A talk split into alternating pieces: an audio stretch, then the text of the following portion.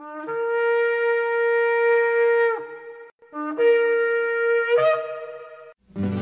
I've had enough of this world and its pleasures. I will arise and go forth to the house of my Yah.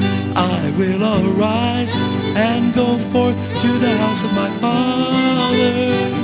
I will arise and go forth to the house of my Yah.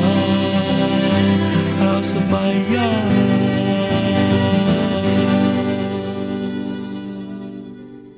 Shalom, and welcome to today's teaching on the Hebraic roots of Christianity, where we study first century Christianity and the faith that Jesus, whose Hebrew name is Yeshua, which means salvation, taught his disciples. And now, Hebraic roots teacher Eddie Chumney of Hebraic Heritage Ministries International. Shalom. I'm Eddie Chumney of Hebraic Heritage Ministries, and we welcome you to today's teaching on the subject Yeshua from Genesis to Revelation. This is part 13 of the series. In Acts chapter 22, Paul taught according to the perfect manner of the Torah of our fathers. What does it mean that he sat at the feet of Gamaliel? It means he was taught the Torah from Gamaliel. In Mark's version of the account of John chapter 6, we have this information in verse 39 as it is written. He commanded them to make all sit down by company upon the green grass, and they sat down in ranks by hundreds and by fifties. This is an allusion or a reference back to Exodus in chapter 18. In Exodus chapter 18, we have an account where Jethro says to Moses, you know, by doing everything yourself, it causes too much burden upon you. Why don't you elect elders who will teach the people? And if there's any question that's too hard, then they can come to you. So in Exodus chapter 18 and verse 19, it is written, Hearken now unto my voice, and I will give you counsel, and God will be with you. Be thou for the people to Godward, that you may bring the causes unto God. And you shall teach them ordinances and laws, and you will show them the way that they must walk, and the work that they must do. Verse 25. And Moses chose able men out of all Israel, and he made them heads over the people, rulers of thousands, hundreds, rulers of fifties, and rulers of tens. John chapter 6 and verse 10, it states that there was much grass in that place. Grass is representative or symbolic of the world because the world is covered, the ground that is, with grass. Isaiah chapter 40 verse 6, the voice says, cry, and he said, what shall I cry? All flesh is grass. John chapter 6 in verse 11, it tells us that Yeshua took the loaves, that would be the five loaves, which represents the Torah, the five books of the Torah, and when he had given thanks, he distributed the five loaves to his disciples. That's prophetic of he would be taking the Torah and teaching it to his disciples, and then the disciples to the nations, to them that had sat down, the multitude, and likewise of the fishes as much as they would. John chapter 6 verse 12. When they were filled, he said unto his disciples,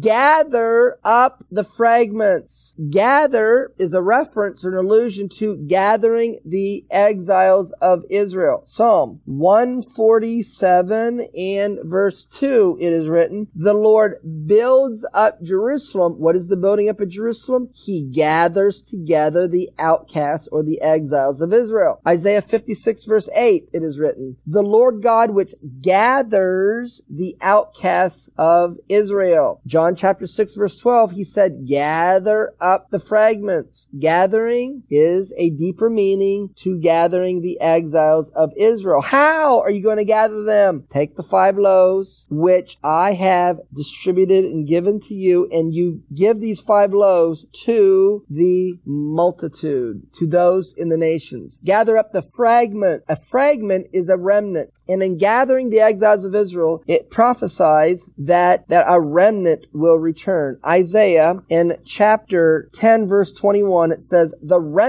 shall return, even the remnant of Jacob unto the mighty God. Isaiah in chapter 10 and verse 22, it is written, for though the people of Israel be as the sand of the sea, yet a remnant of them shall return. Then Isaiah chapter 11 in verse 16, it is written, There shall be a highway for the remnant of his people, which shall be left from Assyria. Finally, we have Jeremiah in chapter 23 in verse 3, as it is written, And I will gather the remnant of my flock out of all the countries where I have driven them. Back to John chapter 6 in verse 12. Gather up the fragments that remain so that none is lost. Lost is a term that refers to the northern kingdom because they were assimilated in the nations of the world and in assimilating, they took upon the identity of the people who they assimilated and intermarried with and they lost their personal identity regarding who they were as a people. But the exiles of Israel are never lost in the eyes and the understanding of the God of Israel. Ezekiel in chapter 34 in verse 11 it is written, Thus says the Lord God, Behold, I, even I, will both search my sheep and seek them out. Yahweh Elohim, the good shepherd, the Messiah of Israel, is going to search for his sheep and seek them out. And then it says in Ezekiel chapter 34 verse 16, I will seek that which was lost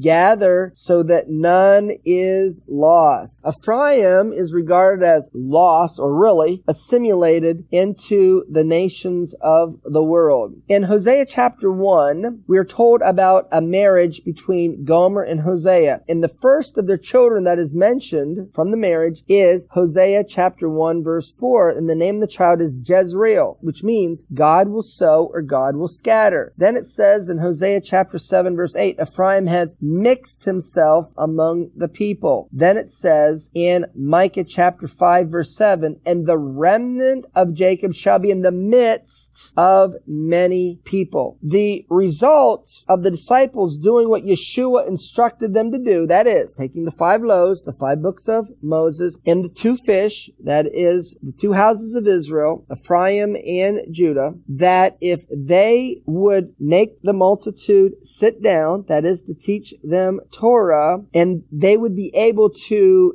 gather up the fragments so that none is lost, and the result result will be the gathering of the 12 tribes of Israel represented by the 12 baskets. And John in chapter 6 in verse 13, it is written, Therefore they gathered them together and filled 12 baskets. This is an example that we're sharing with you in Yeshua's earthly ministry to help you understand that he not only died on the tree to unite the 12 tribes of Israel, but his entire earthly ministry is centered around and focused regarding his role as the Messiah to gather the exiles of Israel. Next, we're going to look at the parable of the prodigal son and see how this is related and associated to Messiah, explaining his role to gather the exiles of Israel and the interaction in doing so between the northern kingdom and southern kingdom, Ephraim and Judah. In Luke, in chapter 15 and verse 11, it says, A certain man had two two sons. The parable is about two sons. The two sons are Ephraim, that would be the northern kingdom, and Judah, that would be the southern kingdom. When the nation of Israel was brought out of Egypt, they are regarded as being the son of God. In Exodus in chapter 4 in verse 22 it is written, Thus you shall say unto Pharaoh, Thus says the Lord, Israel is my son, even my firstborn. Ephraim is regarded as a son of the God of Israel in Jeremiah in chapter 31 and verse 20. As it is written, Is Ephraim my dear son? Is he a pleasant child? In Luke in chapter 15 in verse 12, we see how the prodigal son wants to take his inheritance and it says that he told his father, Father, give me the portion of goods that falls falls to me, and he divided unto them his living. This is going to let us know that this is referring to Ephraim because the inheritance is the birthright blessing. And what you're supposed to do with the birthright blessing is if anyone in the family who has departed from the ways of the family, the one with the birthright blessing is to get a double portion so that he can be and redeem those of the family family who have departed and walked away and have become poor. In First Chronicles chapter 5 verse 2, we can see how the birthright blessing was given to Joseph or Ephraim. For Judah prevailed above his brethren, and of him came the chief ruler. But the birthright or the birthright blessing, or the blessing of the firstborn was given to Joseph. In Luke, in chapter 15, in verse 13, it says, And not many days after, the younger son gathered all together, took his journey into a far country, and there wasted his substance with riotous living. That is what Ephraim or the northern kingdom did. In Ezekiel, in chapter 23, in verse 2, it is written, Son of man, there were two women, the daughters of one mother. Verse 3, and they committed whoredoms. Ezekiel chapter 23, verse 4, it says, their names was Samaria, or the northern kingdom, which is Oholah. And then it says in Ezekiel chapter 23, verse 5, that Oholah, or the northern kingdom, that they played the harlot. Going back to Luke in chapter 15, it says in verse 14, And when he had spent all, there arose a mighty famine in that land. This is a reference to Amos chapter 8 and verse 11, which says, Behold, the days come, says the Lord God, that I will send a famine in the land, not a famine of bread, nor thirst for water, but a famine of hearing the words of the Lord, or a famine for hearing the words of the Torah. Going back to Luke in chapter 15 and verse verse 14 says in this parable that there arose a famine in the land. That means that there was a famine regarding the Torah. Then it goes on to say that he began to be in want. In verse 15, he went and joined himself to the citizen of that country and he sent him into the fields to feed swine. Well, it prophesies in Hosea in chapter 9 and verse 3 that the northern kingdom or Ephraim in their exile in Assyria that they would feed on unclean foods, as it is written. And they shall not dwell in the Lord's land, but Ephraim shall return to Egypt, and they shall eat unclean things in Assyria. Then the parable goes on to say that as a result, the younger son, he came to his senses, and he says in Luke chapter 15 verse 18, I will arise and go to my father. Arise is a Hebraic idiom for being awakened from spiritual slumber. And when you're awakened from spiritual slumber, you realize that you've departed from Torah. Psalm 102 verse 13 is written, You will arise and have mercy upon Zion, for the time to favor her, yea, the set time has come. Isaiah chapter 60 verse 1, Arise, shine, for your light has come. Jeremiah chapter 31 verse 6, that you will arise and go to Zion. That is the words that will be spoken by the watchman upon Mount Ephraim. This is what the prodigal son said. Then in Luke, in chapter 15, verse 18, and arising and going to his father, he says to his father, Father, I have sinned against heaven and before you. Leviticus, in chapter 26, in verses 40 and 42, we can see the principle that repentance must precede restoration. Leviticus chapter 26 verse 40 says, If they will confess their iniquity and the iniquity of their fathers, confession of sin, then we see in verse 42 restoration. Then will I remember my covenant with Jacob, my covenant with Isaac, and my covenant with Abraham, and I will remember the land. Luke chapter 15 and verse 20, it is written, He arose and came to his father, but when he was yet a great way off, his father saw him, had compassion or mercy, fell on his neck and kissed him. Therefore, we see that the prodigal son was shown compassion or mercy. We see from Jeremiah chapter 31 that Ephraim repents and is shown mercy from his father. Jeremiah in chapter 31 in verse 18, it is written, I have surely heard Ephraim bemoaning himself. You have chastised me and I was chastised as a bullock unaccustomed to the yoke. Verse 19, surely after that I was turned, I repented. Then it says in verse 20, is Ephraim my dear son? I will surely have mercy on him, says the Lord. The response then from his father is not only that he's going to show him compassion, but the father is going to celebrate with a wedding celebration. Luke chapter 15 and verse 21. And the son said to him, Father, I have sinned against you, and in your sight I'm not even worthy to be called your son. But the father said to his servants, Bring forth the best robe, put it on him, put a ring on his hand, and shoes on his feet. Bring the fatted calf, kill it, and let us eat and be merry. This is the joy of a wedding celebration, and the best robe is the wedding garment. We can see that the ingathering of the exiles is likened to the joy of a wedding. Isaiah chapter 51 verse 3. The Lord will comfort Zion. What is the comfort of Zion? It is joy and gladness that will be found there. Then it says in Jeremiah chapter 31 verse 11, the Lord has redeemed Jacob. What happens when Jacob is redeemed? Then shall the virgin rejoice in the dance. Now we have Jeremiah chapter 33 and verse 7, which says, I will cause the captivity of Judah and the captivity of Israel to return. We're talking about the ingathering of the exiles of Israel. Then it says in Jeremiah chapter 33 and verse 11, the voice of joy, the voice of gladness, the voice of the bridegroom, and the voice of the bride. This is marriage or wedding talk. And what is linked with the voice of joy, the voice of gladness, the voice of the bridegroom, the voice of the bride? I will cause to return the captivity of the land as at the first. That is the end of the exile of the house of Jacob. So the uniting of the 12 tribes of Israel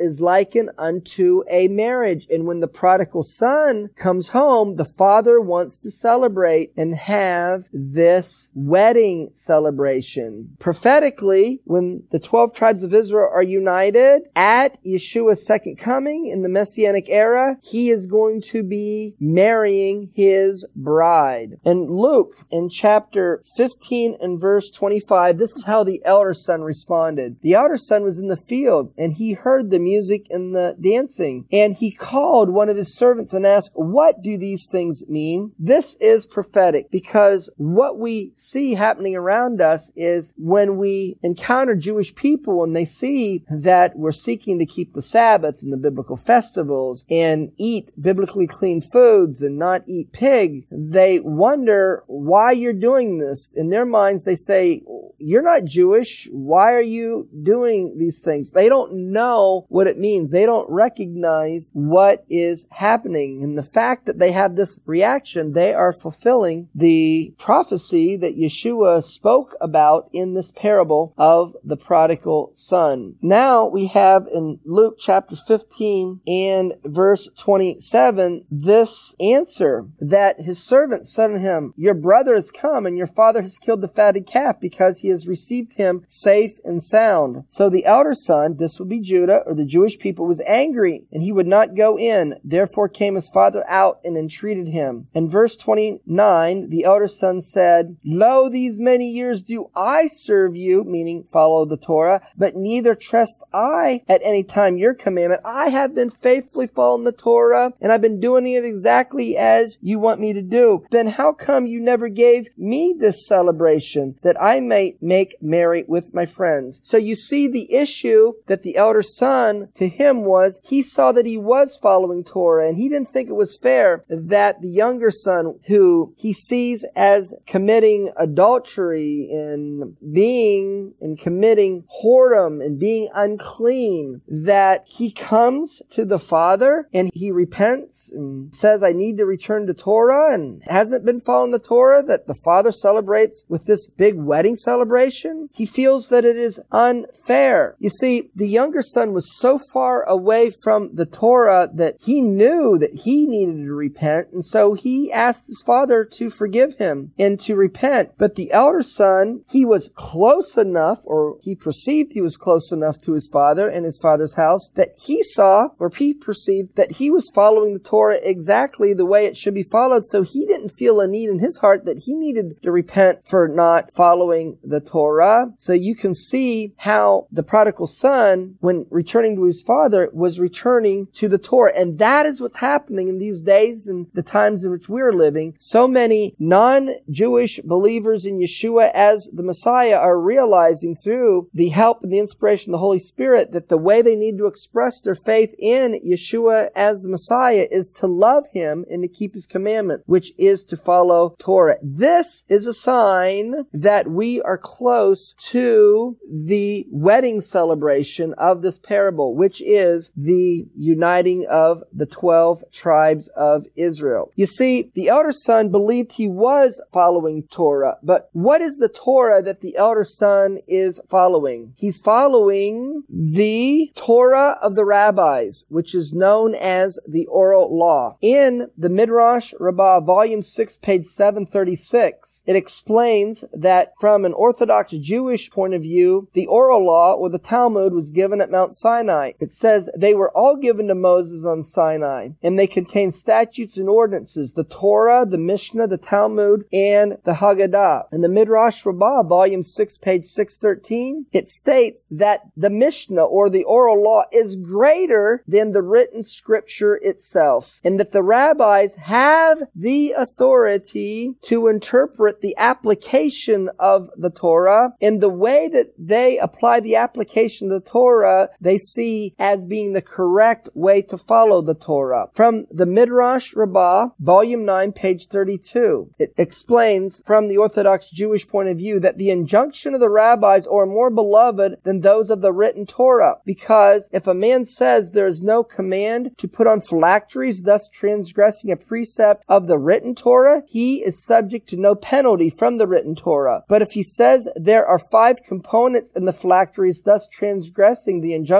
of the rabbis, he is subject to penalty. In the Midrash Rabbah, volume 9, page 33, the rabbis teach that their authority to interpret the Torah comes from Deuteronomy in chapter 17 and verses 8 through 11. And commenting on Deuteronomy chapter 17, verse 11, they explain that whatever the rabbis tell you to do, you ought to do. In rabbinic Judaism, they see it's a commandment to wash your hands before you eat or you're violating the Torah. But Yeshua explained in Luke in chapter 11 verses 37 through 39, he sat down with the Pharisees and he didn't wash his hands. He was regarded as violating the oral law, but since he's the lawgiver, he knows how to interpret his own law. He did not violate the Torah. Well, that's going to conclude part 13 of the series on the subject Yeshua from Genesis to Revelation.